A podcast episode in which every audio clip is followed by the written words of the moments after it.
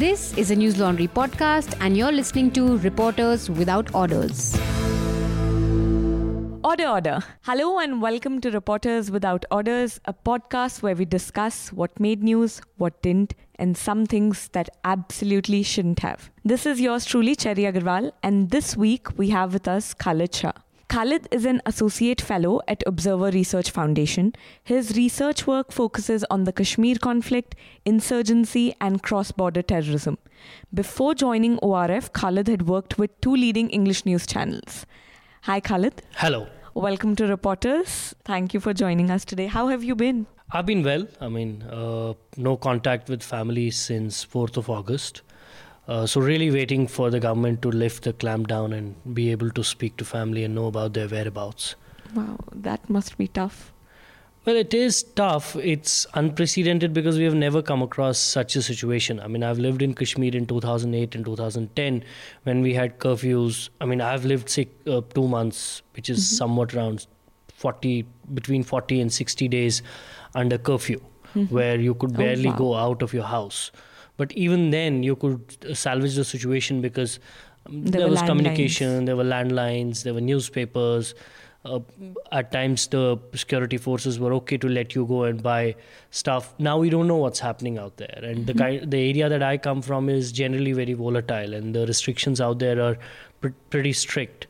So I don't know. I mean, I don't know what to make of it, but I'm hoping and praying that everything is fine. I received a a text message from my brother who sent it from a hospital where due to a technical glitch uh, smss were going across uh, to other people that too on only one network and i managed to speak to him for 15 minutes exchanged a few messages and after that there's been no communication and i think this was 5 to 6 days back mm.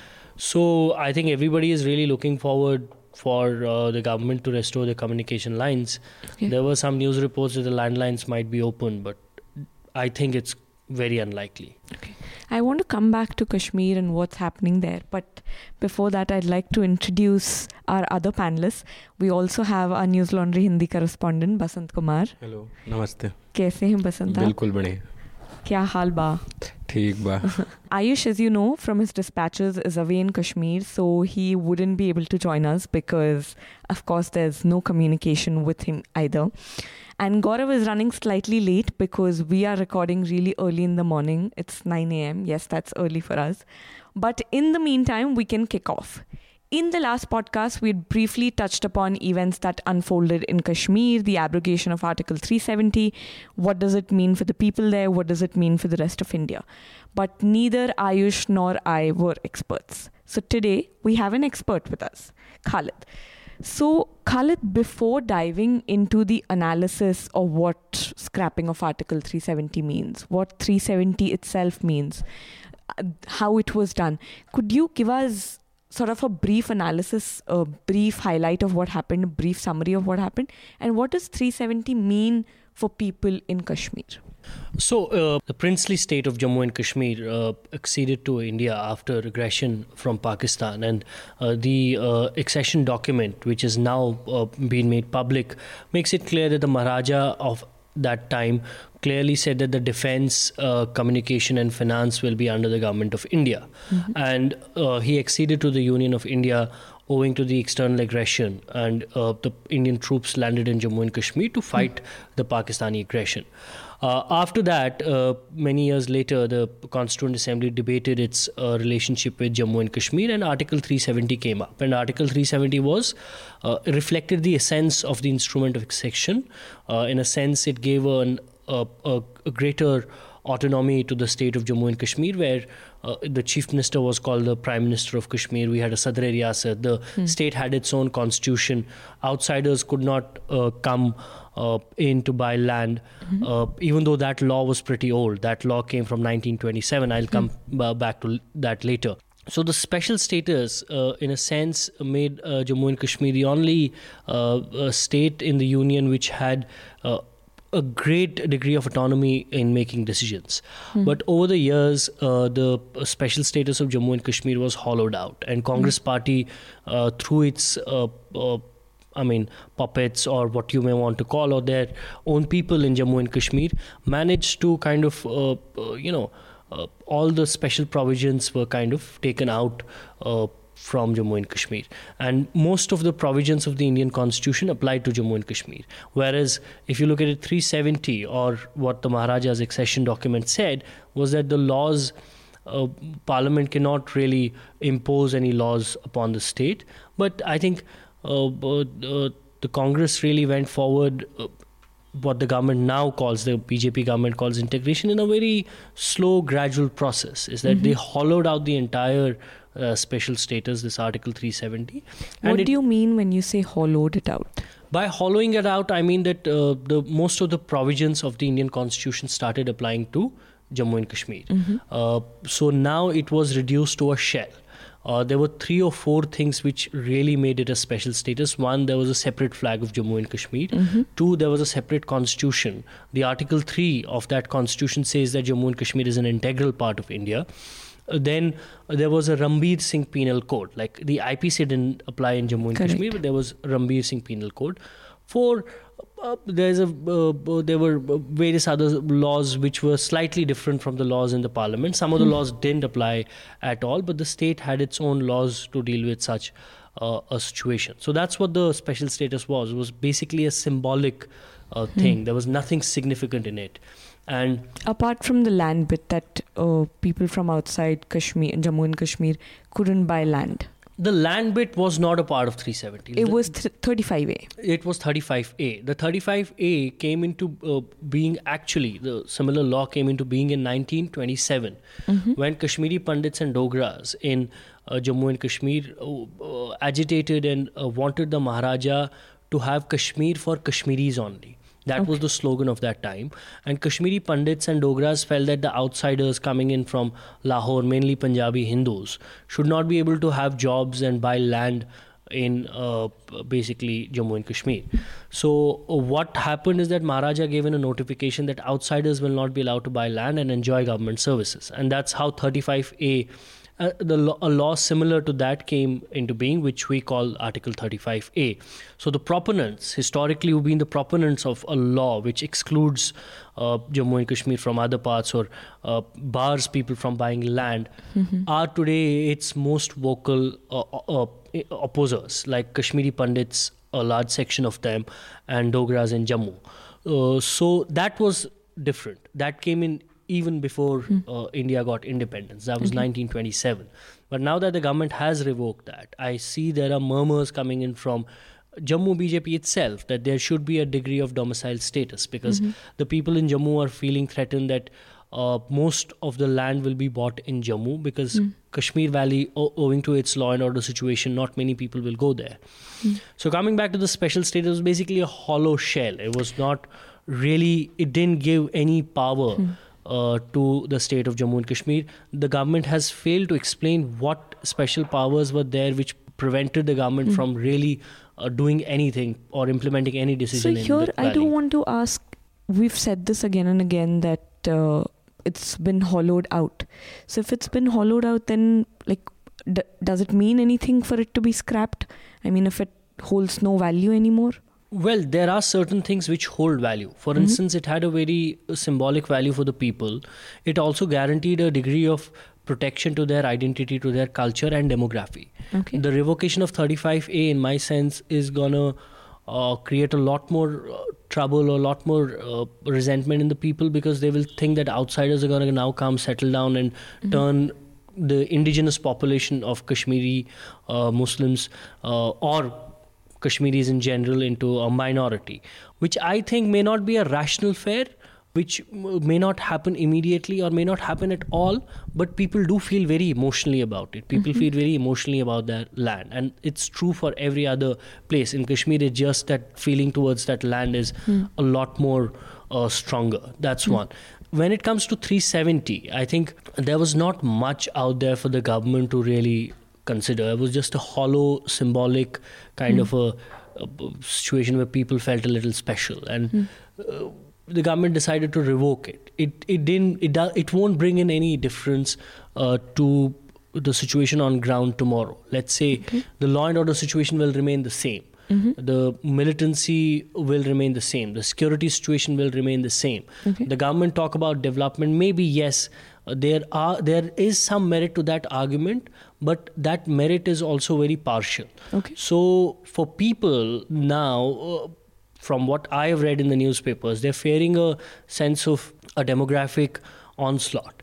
And Okay. that fear will really ring very deep uh, into their minds and psyches because historically we've had this notion that you know there is a degree of exclusivity or tribalism. Is that your fear too? Well, it is, but uh, if you look at it rationally, I mean, uh, there are two ways of looking at it. One is tribalism, which is a commonplace in Kashmir Valley, where people think that the outsiders should not come in. We should, this land should be exclusively meant for Kashmir, Kashmir for Kashmiris, as I said. But the other way of looking at it is that it's such a place where nobody will come in. It's a hellhole. Who would want to live in that place, particularly Kashmir Valley?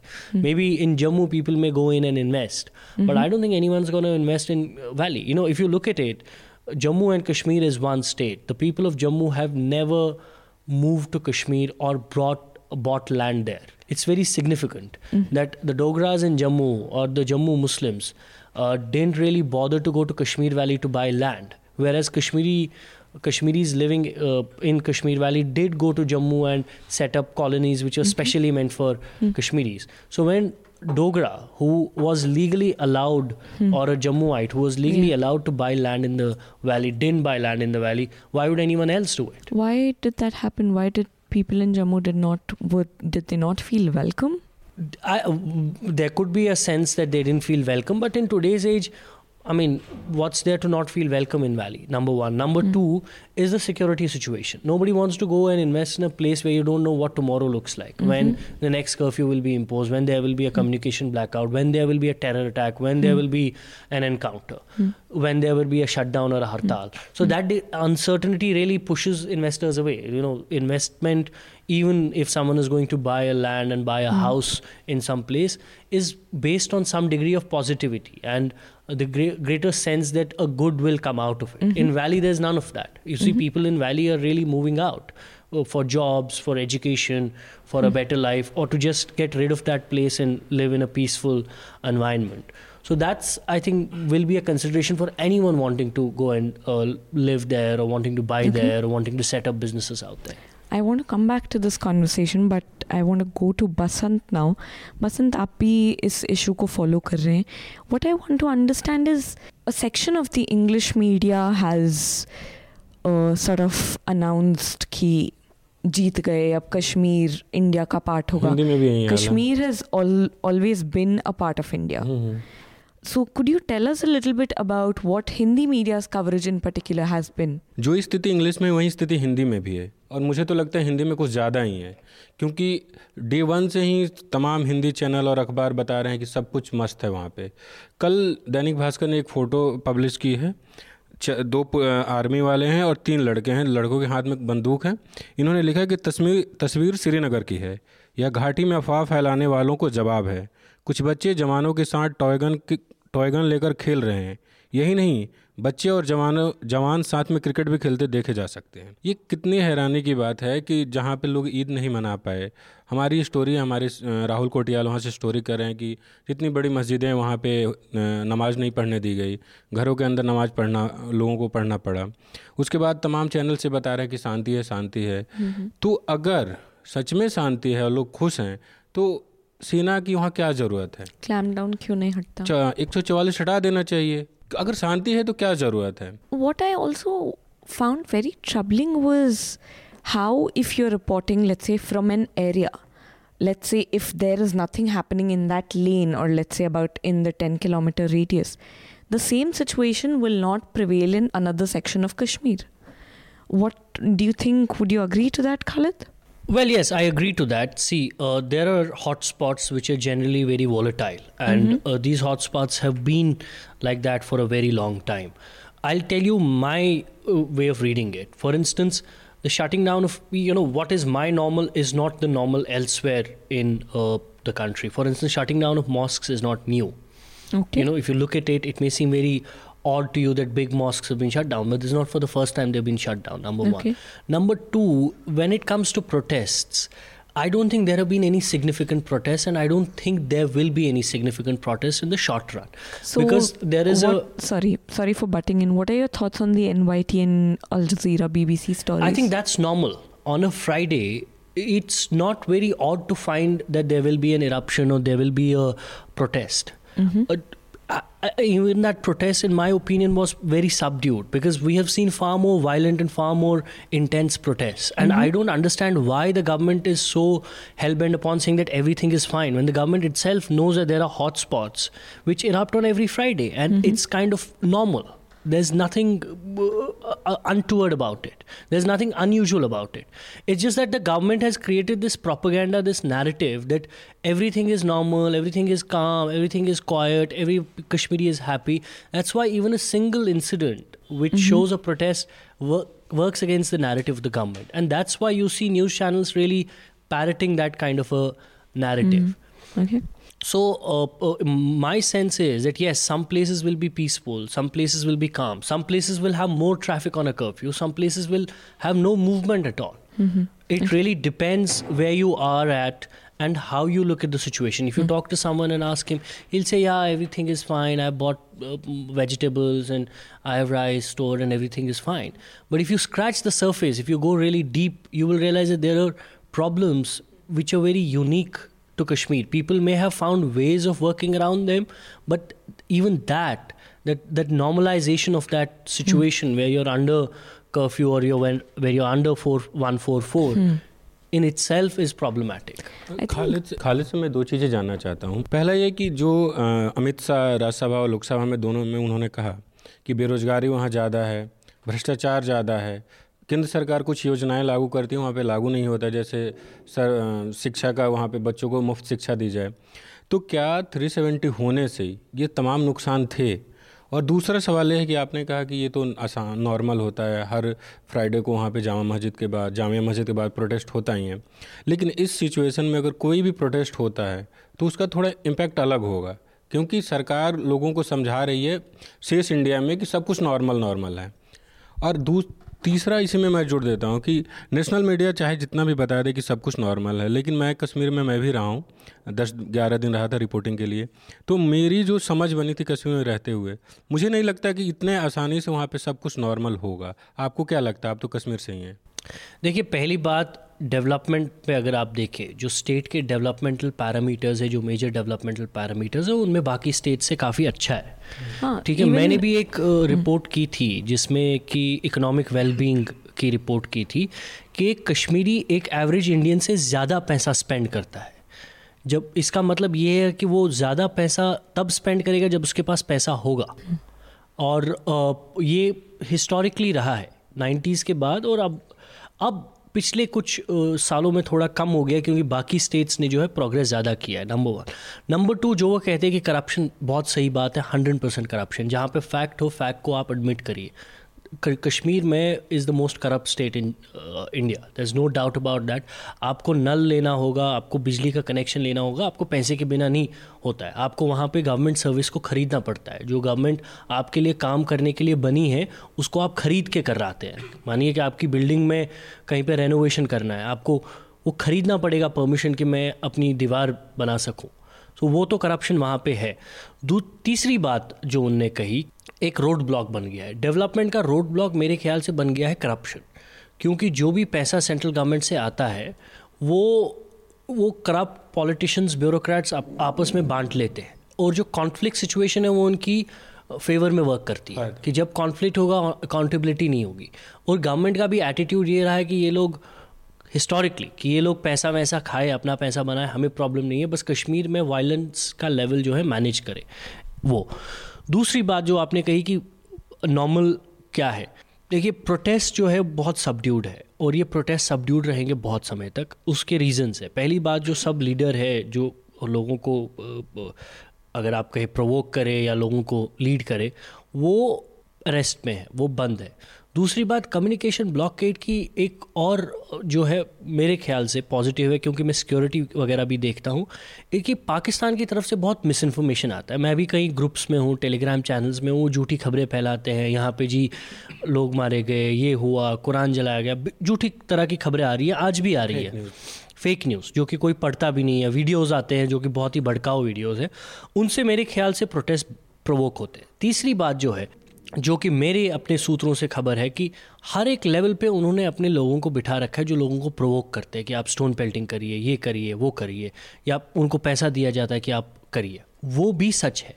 तो वो दूसरा but मैं आपको historically एक incident पे लूँगा कि event जो हिस्ट्री में कश्मीर की हुआ है, जो कि बहुत इंपॉर्टेंट है। 1987 का इलेक्शन जो रिग हुआ था। 1987 का जो इलेक्शन रिग हुआ था, दो साल तक कुछ खास हुआ नहीं। Everyone thought that everything is okay और उस समय राजीव गांधी और फारूक अब्दुल्ला ने जो मिल के जो इलेक्शन रिग किया उसमें एक जम्मू कश्मीर की लार्जेस्ट पॉलिटिकल पार्टी जो कि बहुत पॉपुलर थी, वो गवर्नमेंट के साथ थी। आज की डेट में गवर्नमेंट के साथ कोई नहीं है। जो मेन स्ट्रीम है, जो प्रो इंडिया लोग माने जाते हैं, वो तो कहीं है ही नहीं, वो तो सब अरेस्टेड है। उनके जो लोग हैं वर्कर वगैरह, उनकी जाने खतरे में है क्योंकि सबसे पहले उनको टारगेट किया जाएगा। बीजेपी के जो अपने लोग हैं वैली में, जो कि उनके वर्कर थोड़े बहुत कुछ है, उनकी लाइफ खतरे में है। मेरे को तो लगता है कि वो कश्मीर से शायद भाग गए होंगे। ये मैं पूरी इसके साथ कहता हूँ गारंटी के साथ कि सबसे पहले उनकी जान खतरे में पड़ेगी। तो सिचुएशन नॉर्मल नहीं रहेगी। 87 की तरह जैसे वायलेंस ब्रेकआउट हुआ था 89 में हुआ था, दो साल, तीन साल के बाद, मेरे ख्याल से वैसे ही होगा। शायद अभी अगर कर्फ्यू हटाया जाए थोड़े समय के लिए कुछ प्रोटेस्ट हो स्टोन पेल्टिंग हो फिर गवर्नमेंट वापस कर्फ्यू लगाएगी फिर विंटर आ जाएगा। और विंटर में लोग ज़्यादा बाहर आना पसंद नहीं करते। हाँ, तो वो तो होगा।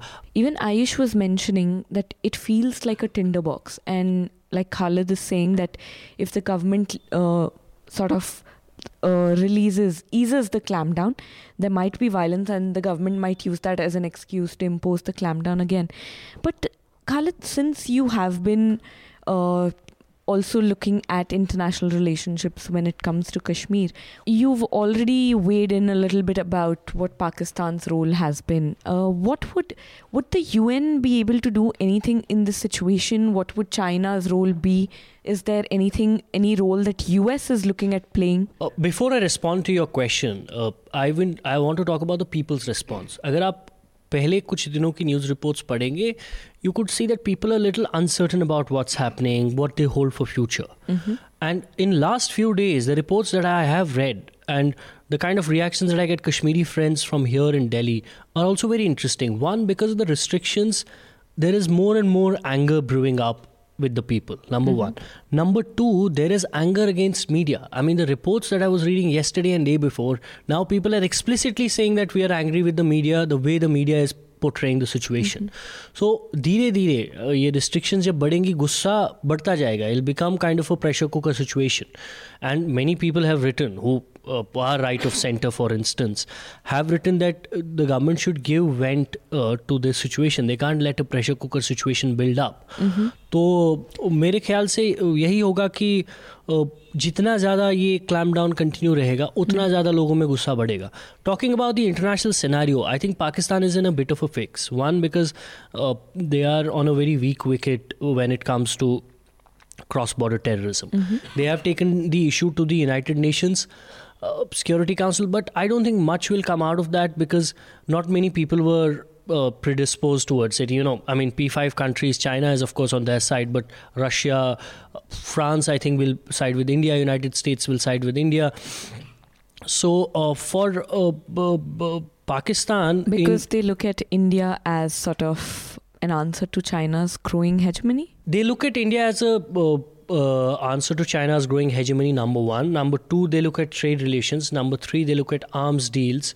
Uh, number four, also the larger stability in governance i don't think the stability and governance they look into their interest and their interest right now particularly usa is to contain china number mm-hmm. one uh, number two their interest is trade and market and access to indian markets which they have mm-hmm. so they have more interests in India rather than in Pakistan. They may think that okay, they may need to maybe give India a bit of a nudge, but they mm. don't want to do it because they don't want to uh, uh, ruffle feathers with India. China, in my opinion, their sta- their uh, stance will again be subdued because China is also wanting good relations with India. China also but has. China has already said that China wasn't in isn't in favor of this and they have said something about being very serious uh, they have told india to sort of back off take very serious stock of the situation? I think when it comes to rhetoric, yes, they will uh, ratchet up uh, rhetoric, but when it comes to proactive diplomacy, I don't see much happening there. They may, pa- Pakistan may kind of, uh, because they have a very strong relationship with Pakistan, Pakistan may kind of want them to do more. Uh, but in my opinion, we've seen past as well how they kind of, at the last moment, betray Pakistan on the Indian side. Like, for instance, the listing of mm, uh, uh, Jaish-e-Mohammed and Masood Azhar. Uh, I think China will kind of continue to play both sides because uh, I don't think they want bad relations with India. They are also keen on having. See, China is uh, uh, the biggest. China exports a lot of uh, goods to India. China has access to Indian market. Why would they want to basically uh, get away with it? Whereas in Pakistan, the problem is that they invest.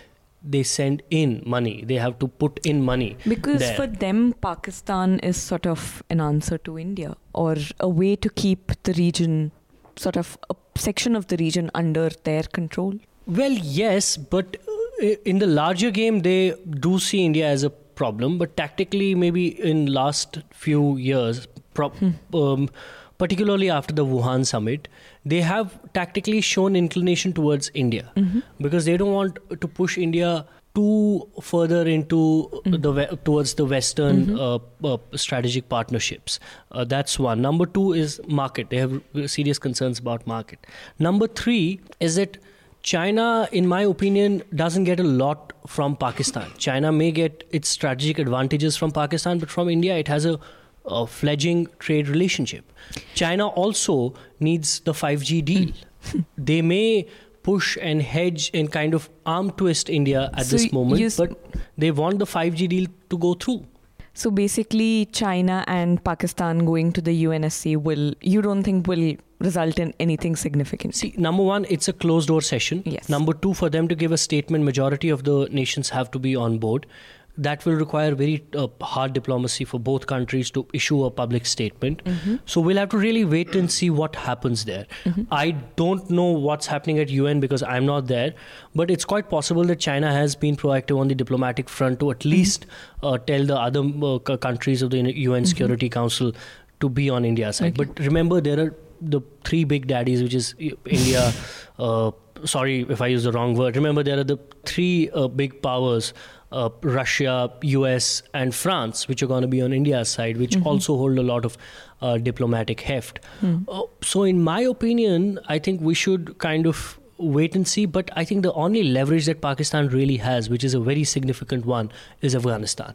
They can actually Correct. derail the Afghan peace talks and arm twist and blackmail uh, America US. into doing something because Trump is desperate to go out. Trump is desperate to take its uh, troops out and use that uh, p- the Afghan peace deal as a, a campaign uh, uh, point uh, for him to come back. And he really needs that deal. He's desperate. I mean, he's really kind of uh, wanting to submit to, to the wishes and uh, uh, fancies of Taliban to really come out of Afghanistan. That I think is going to be a very significant uh, uh, thing, and we'll have to see how that pans out. Because from what I had heard, they're almost near to a deal, and I don't know how Pakistan will really uh, play that hand. Okay. While we wait and see what happens at the UNSC, our wait for Gaurav is over. Hello, Gaurav.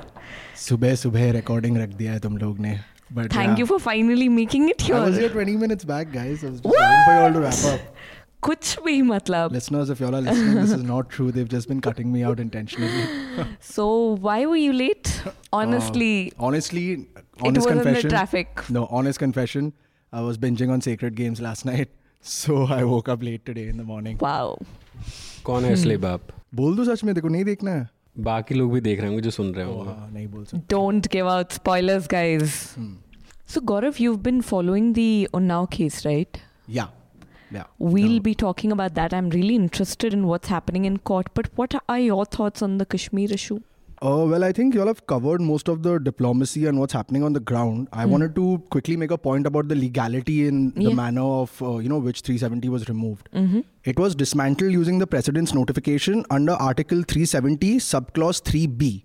Okay. Now, according to Subclause 3B, you can use the President's notification to get rid of Article 370, but it has to be in concurrence with the constituent assembly of the state. Mm-hmm. Now, the state doesn't have a constituent assembly, for, it's not had one for a while. So, to remove 370 by using 373 subclause B mm-hmm. is that route is completely shut. And that is what the Supreme Court had ruled, I think, last year. Uh, I'll tell, I'll give you an example of the Supreme Court also, but 373B route is shut because hmm. you need the concurrence of the Constituent Assembly, mm-hmm. which means that now to to do this in concurrence with the state legislature, you will need to use 368, go back, amend the constitution, saying that instead of concurrence with the Constituent Assembly, let's make it state legislature. Mm-hmm. But you have to use 368, which is the only amending power in the constitution mm-hmm.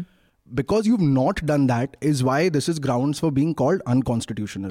That is the main legality aspect of it. Now coming to um, a judgment that was passed in 1968 sampath prakash versus the state of jammu and kashmir. Uh, i've spoken to a few experts you know a few constitutional lawyers who believe that when this is moved in the supreme court when the dismantling of 370 is moved in the supreme court the supreme court will have to revisit its sampath prakash judgment because over mm-hmm. there it ruled against the state of jammu and kashmir. So it looks very complex that you know it's just not the it's just not a case of opposition parties or anyone moving the Supreme Court in favor of dismantling Article 370 or mm-hmm. whatever it is. Mm-hmm. But in order for the Supreme Court to actually come out and say that this was unconstitutional, they will have to go back to a 1968 judgment, first say that was delivered wrong, mm-hmm. and only then can they come back to 2019 and find their way ahead. Mm-hmm. I want to throw this open to the panel. There are about six petitions about 370, about the clampdown media's freedom in the Supreme Court. Do you guys think these petitions will bring any change? Given that my understanding is apart from one petition, which two MPs from the National Conference have filed, and one was filed by an editor for the rights of for restoration of rights of journalists, the other petitions do not seem to be backed by legal heavyweights. So I don't know. I'm Well, I think uh, if at all there is a legal battle, it's going to be a long drawn legal battle. But Yeah. uh, from what I understand is that, see, it's uh, basically what the courts are going to rule or how the courts are going to see the situation is very interesting. But at the end of the day, Parliament is the highest lawmaking bo- body in the in the country, and the debate really is so complex that it's very difficult to predict what's going to come out. But in the immediate uh, uh, future, we will not see a ki- kind of resolution to this legal debate. I think it will go on for some time. Maybe on the petition uh, regarding the journalists, uh, that may have uh, some effect, or that may really be heard by the court uh, very soon. But if you remember, there was another petition about uh, clampdown, and the government, the uh, uh, court really said that let's wait for two weeks, and government needs some time to bring in normalcy. So it seems that the courts are kind of see the courts in the country go with the public mood and that's a fact. They go with what the public opinion is like. but they're not supposed to be I'll influenced actually by little that. uh, disagree with uh, with you on that one, Khalid. That the courts doesn't necessarily do what the public wants, or they don't really flow with the public sentiment and flow. Uh, if that was the case, we really wouldn't need the judiciary to execute justice in general, because then you're just saying that majority wins, irrespective of who's right or wrong. No, no. I mean, my sense is, f- from what I understand, is that courts do take public opinion into a serious consideration before ruling on such sensitive matters. I mean, that's an impo- cal- clarification. You may take it or not, but. Talking about news media and reports, you know, something that came in my mind is that I read reports stating that 300 leaders have been arrested or mm-hmm. 500 leaders have been arrested. We don't know names of these people who are these people? Where have they, they been taken? Everyone is talking about Omar Abdullah and Mehbooba Mufti because they're prominent ones. Shah Faisal. Uh, and Shah Faisal now, who's the third person, who third prominent voice. But who are these other 300, 400, 500? How? I don't know what the exact number is. The government hasn't really come out. Some people have been moved to Agra. We don't know who these people are. And it's very important. And nobody has really gone to the court and said that if there are political leaders, who are these political leaders? Were they the, uh, did they contest elections? Did they contest ULB polls? Did they contest Panchayat polls? What is their standing on the ground? Uh, Basant Kavita Krishnan an economist Drèze had gone to Kashmir and visited several areas, and you were able to speak to them. What were their thoughts? And I, before we were recording, you were mentioning that people Um. from different areas are being detained. अभी चार लोग जान raise और कविता कृष्णन समेत चार लोग पाँच दिनों तक रह के वहाँ से आए हैं।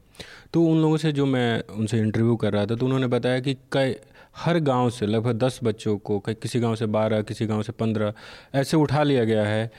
किसी पे पत्थरबाजी का आरोप था, किसी पे नहीं भी था।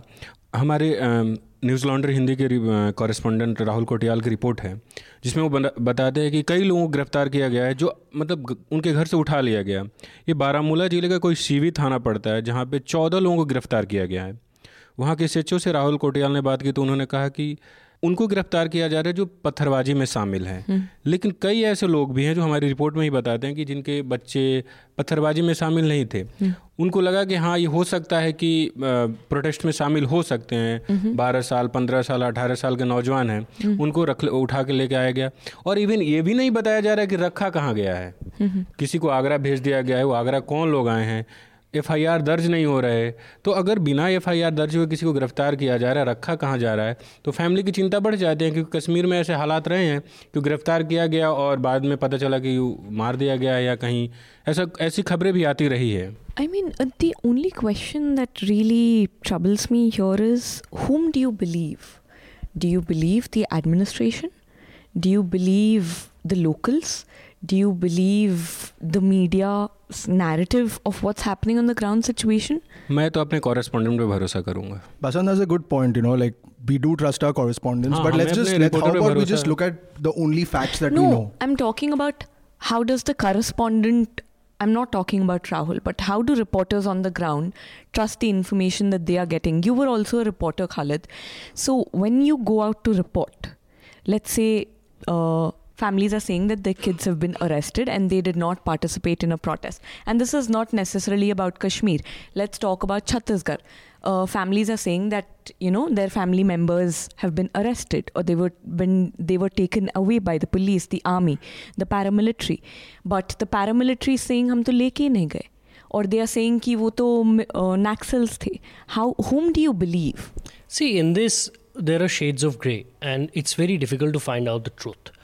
I'll tell you, I don't think there may have been only 12, 12 detentions or arrests as you. I, I, don't know if there are arrests or detentions. I for think an arrest, meant in just one station. Yeah. I mean, for an arrest, there ought to be a, an FIR and stuff like that. There will be a lot more. Mm-hmm. And uh, we don't we will not get to know the scale of it because the government won't reveal it your correspondent wherever he reaches will hear these stories. But for the entire valley he may not be able to come up with a ballpark figure or a or an estimate or even an approximate number. Because it's very difficult to figure out number one. Number two and this is again another normal that uh, people are picked up families don't know families say that they were not stone pelters police alleges they're stone pelters and in between there is the truth is lost. We don't really get to know. But to find out truth in such a situation for a reporter i think is a nightmare. You don't really know because you were not there on that spot to see that boy whether he was a stone pelter whether he was a cricket player or whether he was just normally loitering around. From my own personal experience from what i have seen in most cases people who are uh, involved in stone pelting or uh, flag uh, raising flags or creating graffitis they're the ones who are put under preventive detention or they're arrested, or the more hardcore ones who are like hardcore stone pelters, they're put under PSA. That's the general mm-hmm. practice.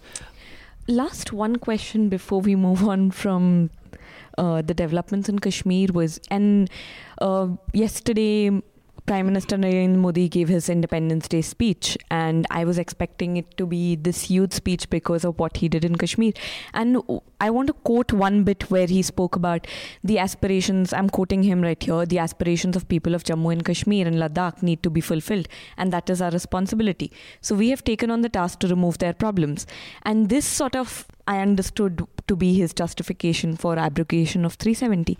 And earlier, when we were discussing, we spoke about how Kashmir has become a tinderbox and there might be more violence and people do not actually welcome scrapping of 370. But what about this sort of narrative that people actually the truth people have come on camera and said that people in uh, sections of jammu people in ladakh have welcomed this See, I'll tell you, and not many Kashmiris will admit it, but I tell you as an objective uh, analyst on Kashmir situation or Jammu and Kashmir, is that the people of Ladakh have a reason to be happy. This has been their long standing demand to become a union territory, and they have got it. they've got it because their identity is different their culture is different their history is different and they in a sense felt caged even with uh, being a part of kashmir region because their aspirations their development were really you know it's a it's it's it's it's quintessential majoritarianism where kashmiri muslims got to decide about what they wanted for ladakh. And it should be we should not be reluctant in admitting that number one. Number two jammu is happy because jammu also felt that way. Jammu felt that uh, the, we uh, don't get a, much of a say in the governance. We they i don't know to what extent it's true. They felt that discriminated against that kashmir gets more attention kashmir gets more development kashmir gets more developmental funds. So people of jammu will also kind of be happy. And they're mostly a large section of the population there is pro BJP, and that's true. But what's really interesting here is that we have heard voices from Ladakh, which mm. I believe are okay. They're quite in tune with what they want. Voices from Jammu, yes. There will be dissenting voices in Jammu uh, as well. And those dissenting voices will come from the Dogra population itself, number one. Those because we have of not, issues you've already addressed. Yeah, those we have not heard. Number mm. two, there's a significant population of Muslims in Jammu. Mm-hmm. No media has really gone and spoken to them. We have mm-hmm. seen voices coming out from Kargil, re- reports coming out from Kargil, but nobody has really asked Muslims in Jammu how they feel about it. And that's very important because if they feel alienated at this point of time, I think that's going to be a dangerous security situation because mm-hmm. the Muslims of Jammu has, have always sided with India. They have always been predisposed towards the army. Mm-hmm. They have always kind of worked as a buffer particularly on the line of control when it comes to, if you look at it in, in terms of the security. Number one. Number two, they are also the ones, they're usually tribals and scheduled caste, scheduled tribe people who also feel discriminated uh, from Kashmiris because Kashmiris don't consider them as Kashmiri enough. Mm-hmm. For an outsider, you may see them as Muslims, but Kashmiris don't see them as Kashmiri enough because their culture is different, their identity is different, their language is different. Correct. So for them, their aspirations are also important. But when it comes to Valley, it's understandable that people in Valley uh, don't feel good about the decision. Uh, the people in Valley have always had this kind of a grouse. So when uh, Prime Minister says that he has fulfilled the aspirations of people of Jammu, Kashmir, and Ladakh, is partly correct. Jammu and Ladakh, yes. Kashmir Valley, no, not at all. Okay. So again, I'm throwing open this question to the panel. Jammu and Kashmir, it's a very complex topic and there's no one solution. But what do you think will help solve this crisis? इससे पहले मैं Very brief answers, please. नहीं नहीं इससे पहले मैं एक खालिद से सवाल पूछना चाह रहा था yes. कि मान लीजिए कि जैसे सरपंच और पंच के चुनाव में हुआ, बीजेपी के काफ़ी संख्या में लोग जीत कर आए, क्योंकि बाकी दलों ने वहाँ पे प्रोटेस्ट कर दिया था कि हम चुनाव नहीं लड़ेंगे अगर अमित शाह ने कहा कि हम जल्द ही चुनाव कराएँगे एक साल के लगभग अंदर में अगर चुनाव होता है और जो पीडीपी है और नेशनल कॉन्फ्रेंस है, वो भाग पार्टिसिपेट नहीं करते हैं। और बीजेपी जीत जाती है जहाँ पे अगर चुनाव लड़ती है तो उस स्थिति में क्या बीजेपी सरकार बना पाएगी? ऐसा क्या लगता है आपका? मुझे अभी लगता है कि एक डिलिमिटेशन एक्सरसाइज होगी और उसके तहत शायद बीजेपी सरकार बना पाए। बट ये बहुत बड़ी बेवकूफ़ी होगी कश्मीरियों के लिए कि अगर वो अभी इलेक्शन नहीं लड़ेंगे। क्योंकि एक बार ही उनने ये बेवकूफ़ी की और कहीं ना कहीं ये डिसीज़न ये आर्टिकल 370 को हटाने का डिसीज़न वहाँ से भी शुरू हुआ, क्योंकि वहीं से शुरू हुआ कि नई दिल्ली की सरकार दोनों पार्टीज़ को जो है बहुत ही ज़्यादा क्रिटिसाइज़ करने लगी। तो डोंट बी सरप्राइज़ कि अगर सब लोग जो है चुनाव में पार्टिसिपेट करें, क्योंकि उनको पता है कि अभी अगर वो नहीं करेंगे बीजेपी के लीडर जो है और बीजेपी के जो कैंडिडेट हैं अनकंटेस्टेड आगे बढ़ेंगे। आपने फ्यूचर की बात की। फ्यूचर मेरे पिछले सेंटेंस में है कि सबसे पहले जो मोस्ट इंपॉर्टेंट पार्ट है कि अभी आज की डेट में कोई बफर नहीं है। मेन स्ट्रीम पार्टी जो एक बफर बनी थी वैली में वो करप्ट थी हाँ वो प्रॉब्लमेटिक थी हाँ बट कहीं ना कहीं एक non violent democratic way of expression था। और एक पॉलिटिकल प्रोसेस को रिवाइव करना कि वैली में इलेक्शंस हो वैली में लोग पॉलिटिक्स में बिलीव करें ना कि वायलेंस में। वैली में लोग डेमोक्रेटिक वे में इस डिसीज़न को चैलेंज करना बिलीव करें ना कि वायलेंट वे में और ना कि इन अ रेडिकल वे वो बहुत बड़ा चैलेंज होगा। क्योंकि आज जो इन्हें किया है कि फ़ारूक अब्दुल्ला जो कि कश्मीर में हम जिसको मानते हैं जिसमें यूजुअली कश्मीर में लोग मानते हैं कि ये जी he is more loyal than the king he is an Indian to the core उससे बड़ा हिंदुस्तानी कोई कश्मीर में हो ही नहीं सकता। आपने उसको जेल में डाल दिया है। तो आप दूसरे को कैसे कन्विंस कर सकते हो कि आप जाके इलेक्शन लड़ो? या आप कि जी Uh, speaking uh, for India. So that's going to be a big challenge. Okay, Gaurav. I'm just going to answer your question in probably one line. Yes, please, brief. The, the, hope for a better future lies with electing a better government the next time. Straight up. Kendra mein or Rajya mein? Both. Okay then. But this is where we'll move on to the next topic. Uh, Gaurav, you've been lurking in the halls of Delhi courts. Yeah, it's just been my life for the last nine days. Uh, Tis Hazari court, so you've been able to pick up on all these legal jargons? Most of it, yeah, but uh, I don't really advocate using legal jargons while writing your copy because. Okay. I so mean, do you also like go in there with a cloak just no, to? No, no, no, no, not no. at all. In fact, I go sometimes exactly like this, and oh, wow. Judge Sharma is like, a reporter ho, dikte to nahi ho." So you've been following the developments in the Unnao case. Yeah. What's happening there? So let's do a little bit of a recap first. Uh, about eight nine days back, the Supreme Court transferred four out of five cases in the Unnao rape incident to a trial court in Delhi, which is the Tis Hazari court, and they named Judge Dharmesh Sharma, who uh, is one of the highest judges at Tis Hazari.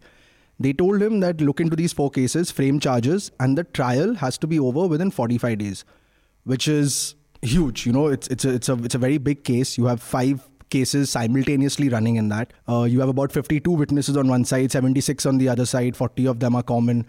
But the sheer uh, pressure to complete this within 45 days is huge. Anyway, so uh, it started at Tis Hazari and. Uh, so once the once the hearing started, uh, it started with the first ever incident of alleged rape against uh, ex BJP MLA Kuldeep Singh Sengar and his aide Shashi Shashi Singh. So both of them were produced in court, and the first charges that were framed against them was for the incident that happened on June fourth, two thousand seventeen, which is when the Unnao rape victim was uh, the the Unnao rape survivor was kidnapped, allegedly kidnapped. Uh, taken to Sengar's house where she was raped, and this was the first ever incident that happened. Now, without getting into the intricacies of it, there's a second incident where she was kidnapped and uh, uh, allegedly gang raped as well. That is a separate case that is going on. Uh, there's just to give you a breakdown of the four cases that Judge Sharma is looking at. One is the June 4th, 2017 incident of rape. Uh, the second is the incident of gang rape, alleged gang rape. The third one is uh, filing uh, filing a false document against the father of the victim under the Arms Act because apparently there was a pistol planted, a desi katta and cartridges planted on him. And the fourth is the cause of death of the father in judicial custody. Let's be, uh, he didn't die because he was in judicial custody. He died in judicial custody because he got beaten up before. And then uh, instead of sending him to the hospital, the CMO's office in Uttar Pradesh decided to send him to judicial custody, which is where he died. So the charges first framed against Kuldeep Singh Sengar and Shashi Singh were again were of murder, and there was a huge debate in the first two days as to whether this girl is act- was actually a minor or not when when the when the rape was committed. Uh, there was a huge debate over that for at least one and a half sessions of, of, of that day. And both sides, including the prosecution and the defense, put forward their points. What was concluded? So uh, the court has also issued a sort of a media uh, ref- has also asked the court to refrain has, has has asked the media to refrain from talking about the documents that were put forth. But let's just say that there were strong documents put forth by both parties, prosecution and defense, to say that the girl is was was a minor or wasn't a minor. Now the court went on to listen to the CBI and they said, "I'm waiting for you to tell me whose side did the judge rule in." Uh, ये नौ हजार की copy नहीं लिखी जा रही है। In the first, ओहो बसंत ने well done, 9000 वाला बोल दिया है। Uh, the, the the judge said that she was she was a teenager. She she was falling under the uh, POCSO Act at the time, mm-hmm. but in, initially only sections 3 and 4 of POCSO were uh, charged against Sengar now What day is before, three and four? 3 and 4 is kidnapping and without consent Okay. but uh, Dharmendra Mishra, who is the counsel representing the victim, the survivor in this case, he day before yesterday applied or argued for sections 5 and 6 to be implemented as well. And in 5 and 6, one is one refers to taking undue, undue advantage of your position as a public servant, and six refers to uh, aggravated penetrative assault. So these two things uh, have a much higher have, have a much higher punishment. It's ten years. It's non-bailable. All of that is there and uh, Judge Sharma imposed these sections as well. So as of now, let's just say that the CBI and the uh, and the and the counsel for the victim are on a roll because just through arguments they have been able to get each and every section that they have argued for imposed upon Shashi Singh, uh, Kuldeep Singh, Sengar and his brother Atul, as well as the other three policemen from Unnao involved. Hopefully, the prosecution in the Unnao case will do a much better job than the prosecution in the Pehlu Khan lynching case. I mean, six of the men Yeah. seen in the video lynching this person just walked free. And the court said it was lack of proof, apparently. So, this video wasn't sent for forensic analysis. No, it was. It wasn't. At that all. is that is what the reports are saying. It wasn't. That is what the judge said. I'm like, which prosecutor doesn't do that? Hmm. No, in this case, at least the CBI and the and the Survivors Counsel seem to be seem to be fighting very hard, very hard against getting the because at least what my read on the situation is that they don't want to go all out in the beginning. They want to save the, the the main part of the batting for the end, which is when you impose all the sections and get something like life imprisonment or like the death penalty, which is now applicable under POCSO. Do you really think it'll be over in 45 days? Well, uh, I've been asked this question a lot, and Judge Sharma is actually going at an incredible speed because he's already framed charges in two out of the four cases. The trial for one is beginning today. In camera proceedings will begin today itself, and it will happen in a high uh, high protection witness room, which is where the witness and the accused are kept separate by like a window And the accused cannot look at the witness who is deposing against him. So he's going very fast. He, in fact, keeps reiterating that uh, uh, ऊपर से order आया है कि हमें 45 days में खत्म ही करना है. So, in the quest for justice, if we, it sounds like when you keep saying it's going very fast, is it like steamrolling justice?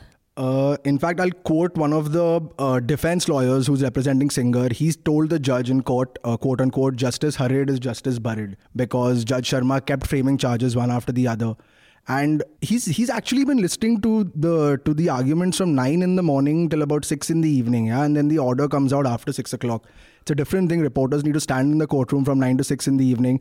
But this judge has been regularly every day, including the second Saturday of the month, which is when all courts across the country are shut. He took permission from the High Court to bithau a hearing on that day as well.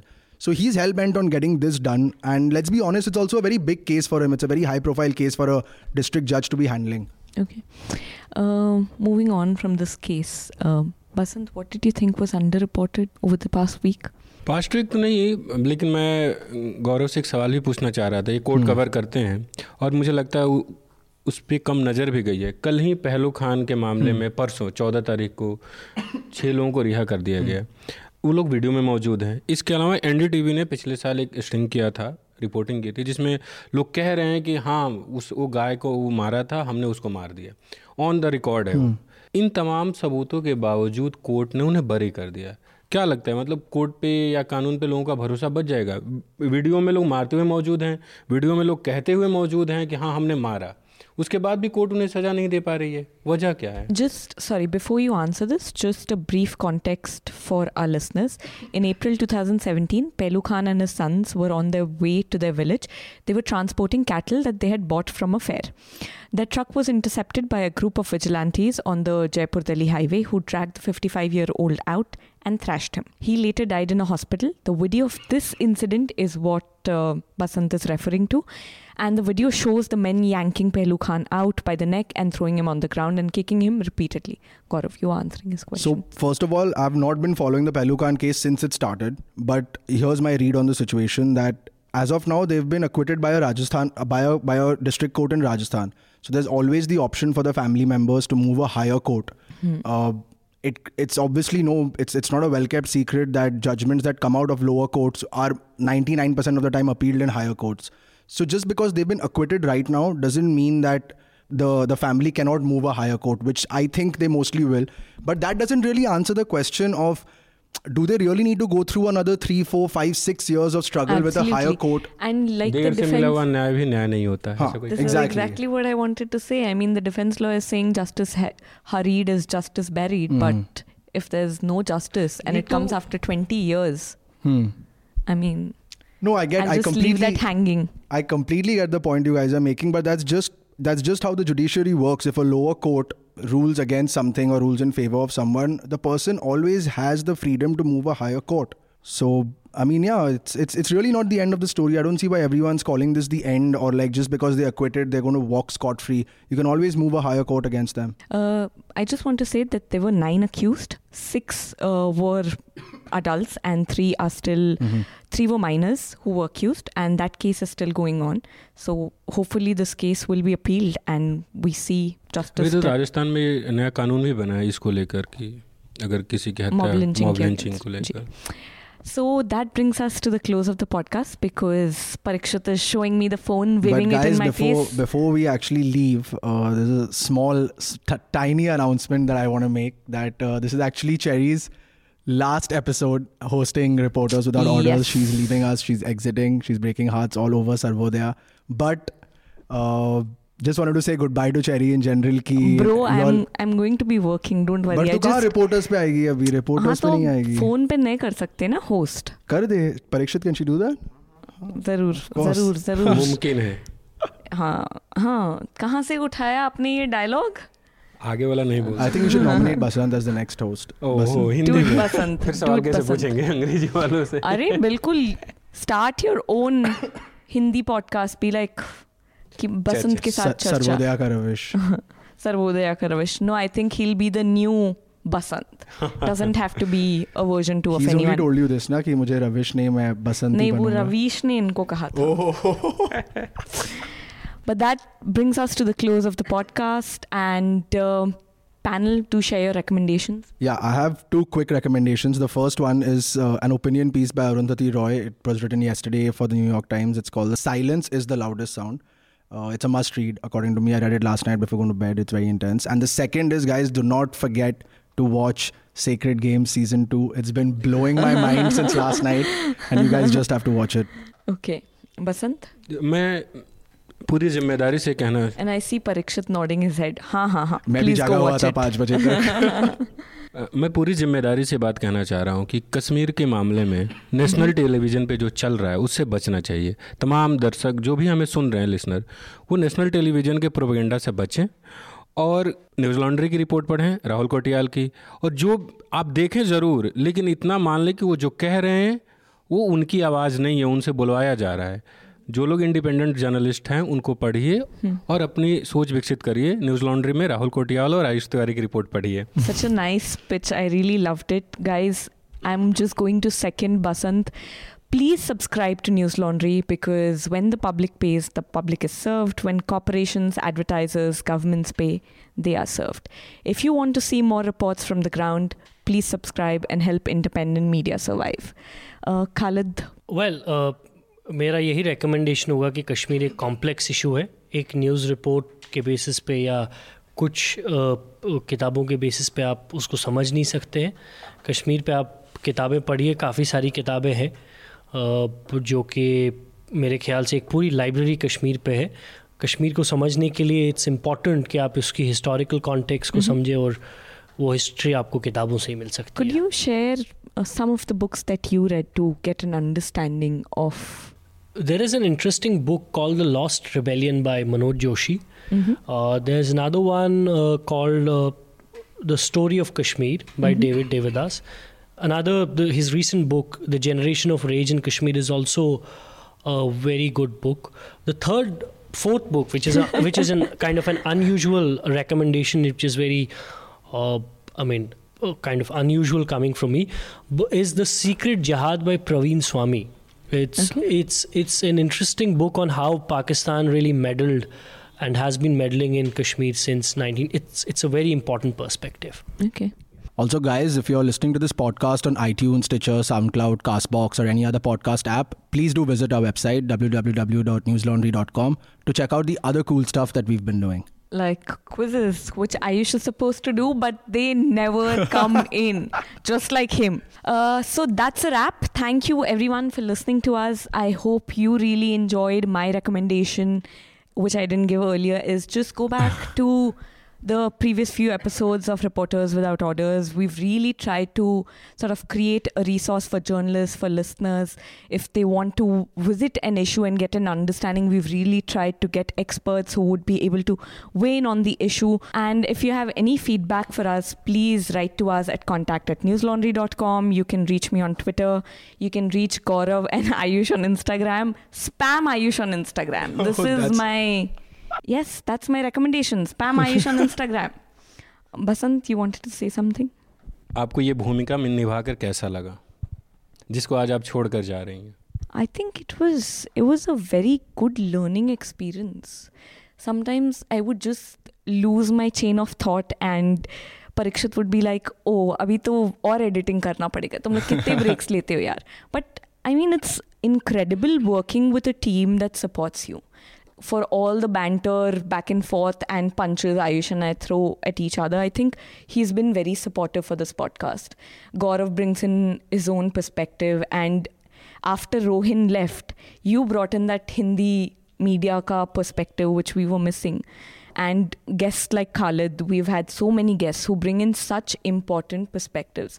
So it's been quite a learning experience for me. The first podcast that I did as a reporter's host, people could sense the fear in my voice. But now was- everyone's just like Cherry's voice is so good. We only want to listen to reporters because of Cherry's voice. Absolutely. I'm going to carry this in my heart and I'm Don't going cry. to Don't cry. no, not that much.